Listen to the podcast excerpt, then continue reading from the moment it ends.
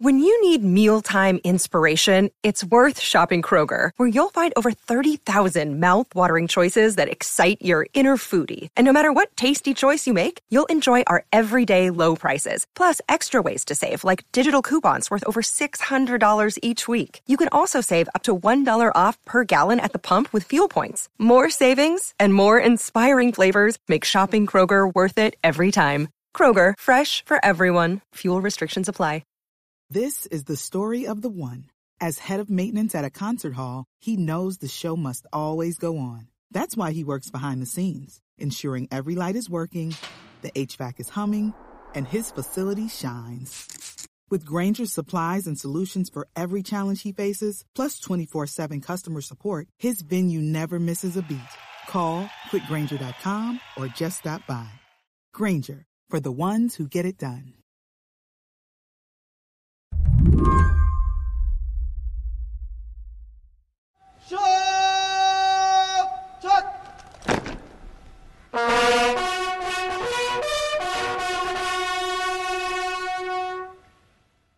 Republic Day in New Delhi started off like every other Republic Day. Pranav Dixit lives in New Delhi. He covers tech for BuzzFeed. It was a nice sunny day for a change. We've been having like a harsh winter. Republic Day falls on January 26th, and it honors India's constitution, which went into effect on that day in 1950. It's a big deal. And this is the main battle tank of the Indian Army. Schools and businesses are closed. There are huge parades through Delhi. Airplanes and helicopters fly overhead. Soldiers march in formation. And Prime Minister Narendra Modi looks on. So the parade went well. Uh, the Prime Minister was there, and so was everybody else. But as that was happening, thousands and thousands of farmers decided that they were going to storm in on that day. The farmers had gathered from all around India to protest new agricultural laws that they say hurt workers. They'd been camped outside the center of the city, and on Republic Day, they went in. Some were on foot, others driving tractors, and they made their way toward police barricades. So they sort of breached police barricades and stormed the city. And um, eventually ended up at uh, the Red Fort, which is this big historical monument. Yeah, it's it's beautiful. It dates back to the Mughal era, 17th century. I, I feel like it's one of those iconic Delhi landmarks. Well, what did all of this look like? Some people compare it to the storming of the U.S. Capitol. I think it's I think it's apples and oranges. It was thousands and thousands of people perched on the ramparts of the Red Fort, uh, which is, you know, it, it's red, like it's literally red. It's this very distinctive structure. Uh, and to see like all these thousands of people sitting along those red walls, shouting slogans, and the police trying to stop them, it was a lot of crazy pictures and videos that were floating around on the internet and the news. During the protests, at least one person, a protester, was killed. Some eyewitnesses on the scene told journalists that the man had been shot by police but the police said that the man's tractor had overturned, that he died in the crash. A few days later, criminal charges were filed against nine journalists who had reported that the death was a shooting. What's it like to be in Delhi right now? What does it feel like?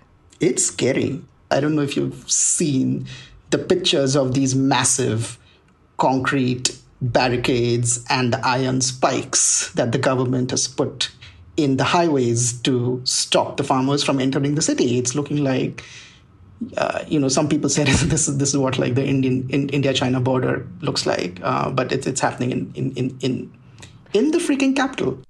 And then, as pictures of this were flying around online and journalists and activists were tweeting and posting about it, the government turned off the internet just completely shut down mobile service in the districts around Delhi where protesters had been gathering for months. The government said they did it for public safety. Today on the show, India's internet shutdowns, how the Modi government is trying to control what Indians can know and say online, and how the world is watching.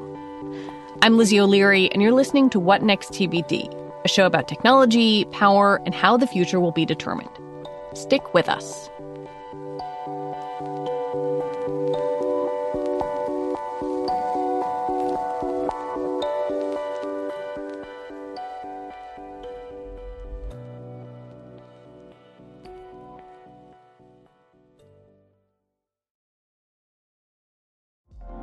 Apple Card is the perfect cashback rewards credit card. You earn up to 3% daily cash on every purchase every day. That's 3% on your favorite products at Apple, 2% on all other Apple Card with Apple Pay purchases, and 1% on anything you buy with your titanium Apple Card or virtual card number. Visit apple.co slash card calculator to see how much you can earn. Apple Card issued by Goldman Sachs Bank, USA, Salt Lake City branch. Subject to credit approval. Terms apply. Imagine a huge news event. Maybe the protests in the street after George Floyd's death. Your first instinct is to pull out your phone and look for more information. But you can't. That's what was happening in Delhi. I asked Pranav what it was like to try to find out more about the farmer protests after Republic Day. Depending on where in Delhi you were, specifically in parts of the city where rioting broke out, you would not have been able to access internet on your cell phone, which is how most people in the country access the internet here. So when you cut off people's internet on their cell phones, you sort of leave them with not many other ways to find out what's happening. I was struck by a statement from the Ministry of Home Affairs saying that turning off the internet was, and I'm quoting here, in the interest of maintaining public safety and averting public emergency. What, were they trying to prevent? The government's version always is we want to prevent rumors from spreading. We want to prevent fake news. We want to turn off the internet to control the situation. That's the government's version. On the other hand, the people for whom the internet is blocked off say that this is done so that we can't get information, we can't collaborate in like WhatsApp groups, we can't access Twitter, we can't access YouTube, or, or we, we don't have any legit ways to find out what's happening around us. And it really harms anybody who's trying to come together, really, and, and, and, and, and protest. It's not just about turning off the internet in those specific places that you mentioned where there were riots or where there were a lot of farmers gathering, but it was also about blocking specific content. I- I'm thinking specifically about some Twitter accounts that were blocked, ones that mentioned the farmers, multiple journalists. What happened? So, uh, a lot of us woke up on Tuesday morning, India time, and realized that a bunch of Twitter accounts, and at that time it wasn't possible to know how many there were, some very prominent Twitter accounts, one of which belonged to The Caravan, which is uh, an investigative journalism magazine that frequently writes stories that sort of hold powerful people and corporations to account. I've heard it compared uh, to the New Yorker of India, people say. Yes. It's sort of the only magazine in India that, that does that kind of journalism. So, one of the accounts that you couldn't access from India anymore on Twitter was the Caravans account. Um, there were other accounts. All of them really belonged to people who were very vocally critical of, of, of, of the Modi government, really. And the notice that you got on Twitter when you tried to access any of these accounts was uh, this account has been withheld in India in response to a legal demand. And everybody freaked out. It was like the caravan's down, the caravan's down.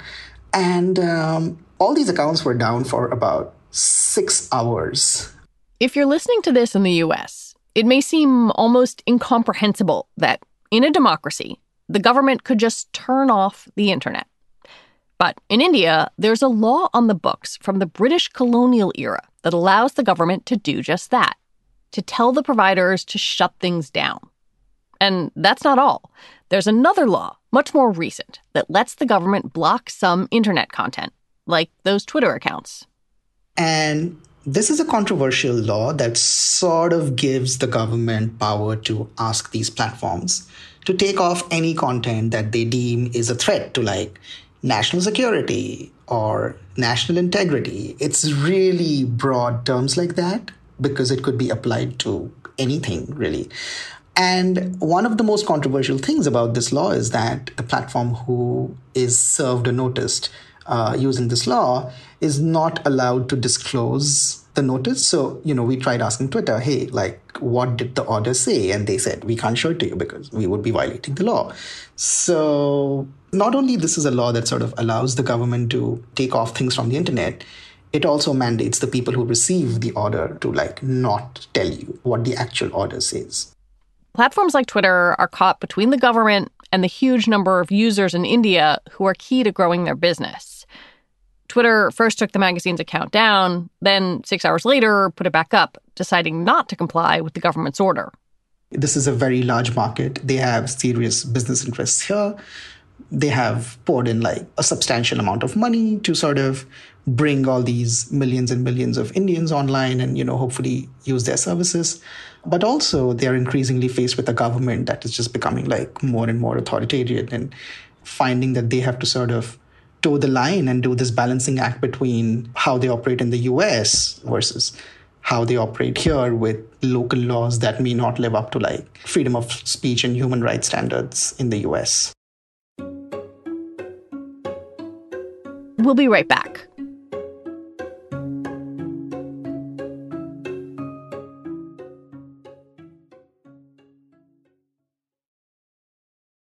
If it seems like you've heard some part of this story before, it's because you have. No other country shuts down the internet as much as India. And shutdowns have become a hallmark of the current government, led by Prime Minister Narendra Modi. In 2018, there were 134 shutdowns in India, according to the Internet Shutdown Tracker. The next highest number was Pakistan, with 12. And there's no place that has felt the effect of shutdowns as much as Kashmir, the disputed northern region on India's border with Pakistan. Kashmir is majority Muslim, Modi's government Hindu nationalist. For years, the government has claimed it turns off the internet in Kashmir to help stop Muslim insurgencies and quell violence. For more than a year, there was there was no internet. You you couldn't get online in Kashmir. Pranav reported there in early 2020 after the internet had been off for eight months. Eventually, they started opening it up. And even then, it was not like fast broadband and, and, and high speed LTE. It was, it was a very throttled 2G internet, which you couldn't really do anything with. I mean, I reported from Kashmir while the shutdown was still on, and I couldn't even open like my emails. So hmm. I don't even know what you what you can do with it when I think about how that must have affected living in the pandemic, could people in Kashmir get any reliable information about the coronavirus online? For the longest time, they didn't. They could not access anything online. And I think initially, like the explosion of cases in, in Kashmir in particular was pretty significant. I don't know if you can directly attribute that to like people not being able to access the internet, but it was just one more way that they were sort of being held back compared to the rest of the country. While Kashmiris may have grown accustomed to internet shutdowns over the years, in 2019, the rest of the country experienced them firsthand. Protests broke out in response to a new citizenship law from the Modi government, which essentially fast tracked Indian citizenship to a lot of people from South Asia, except Muslims. And that was the first time that citizenship was being run through like this religious filter which is why it was so controversial. And people came out on the streets to protest against it all across the country. The protests spread to 17 Indian cities, and for the first time, the internet was shut off in the capital. It's funny because, you know, those of us who live in sort of like the other big cities, like in Delhi or Mumbai or Bangalore, we never expected that we would have internet shutdowns in mm. our cities because, you know, we, we like the rest of the world, we take the internet for granted. Like, can you imagine if like suddenly like there was no internet in Washington D.C. Like people would be melting down pretty much. Um, so increasingly, we've seen more and more internet shutdowns moving from these sort of far flung corners of the country to actually coming to like the national capital. Well, it, it seems to me like shutting down the internet is something that the Modi government finds to, to be useful for them. Why do you think they rely on that? It's part of a larger playbook of stamping down on dissent and stamping down on critics. Freedom of the press has been shrinking more and more over the last few years. We see more and more journalists being jailed.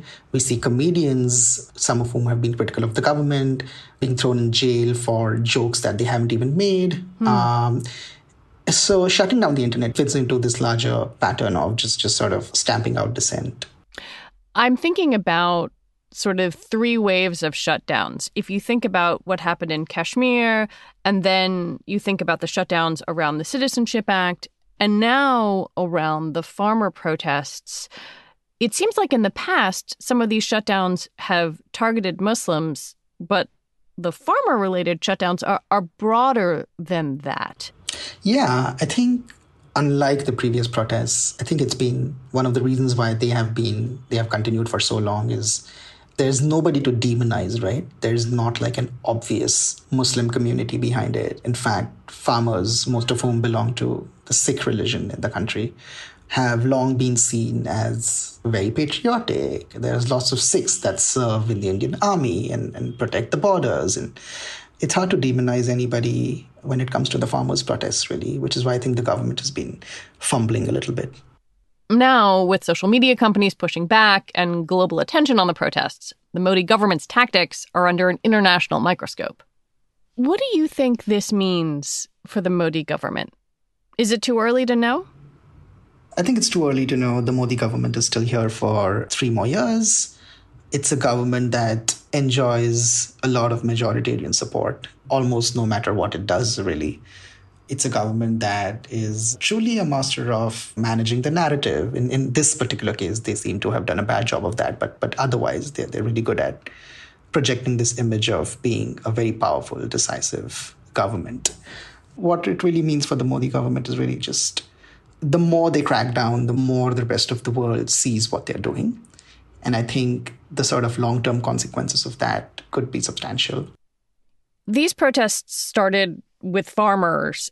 And I guess I wonder with adding in the internet shutdowns and the Twitter blocking and the attention that this has gotten from around the world, has this become about about something more than these agricultural laws? Yeah, for sure. I mean, over time, I think these protests have really become about dissenting against an increasingly authoritarian government and everything that it stands for. In a way that's healthy because at least it's like the naked face of authoritarianism sort of coming out. Uh, at least like no one's pretending anymore. It's not just about farm laws anymore. I think I think the protests have become uh, about something much larger. Pranav Dixit, thank you very much. Thank you so much for having me. Pranav Dixit is a reporter for BuzzFeed News.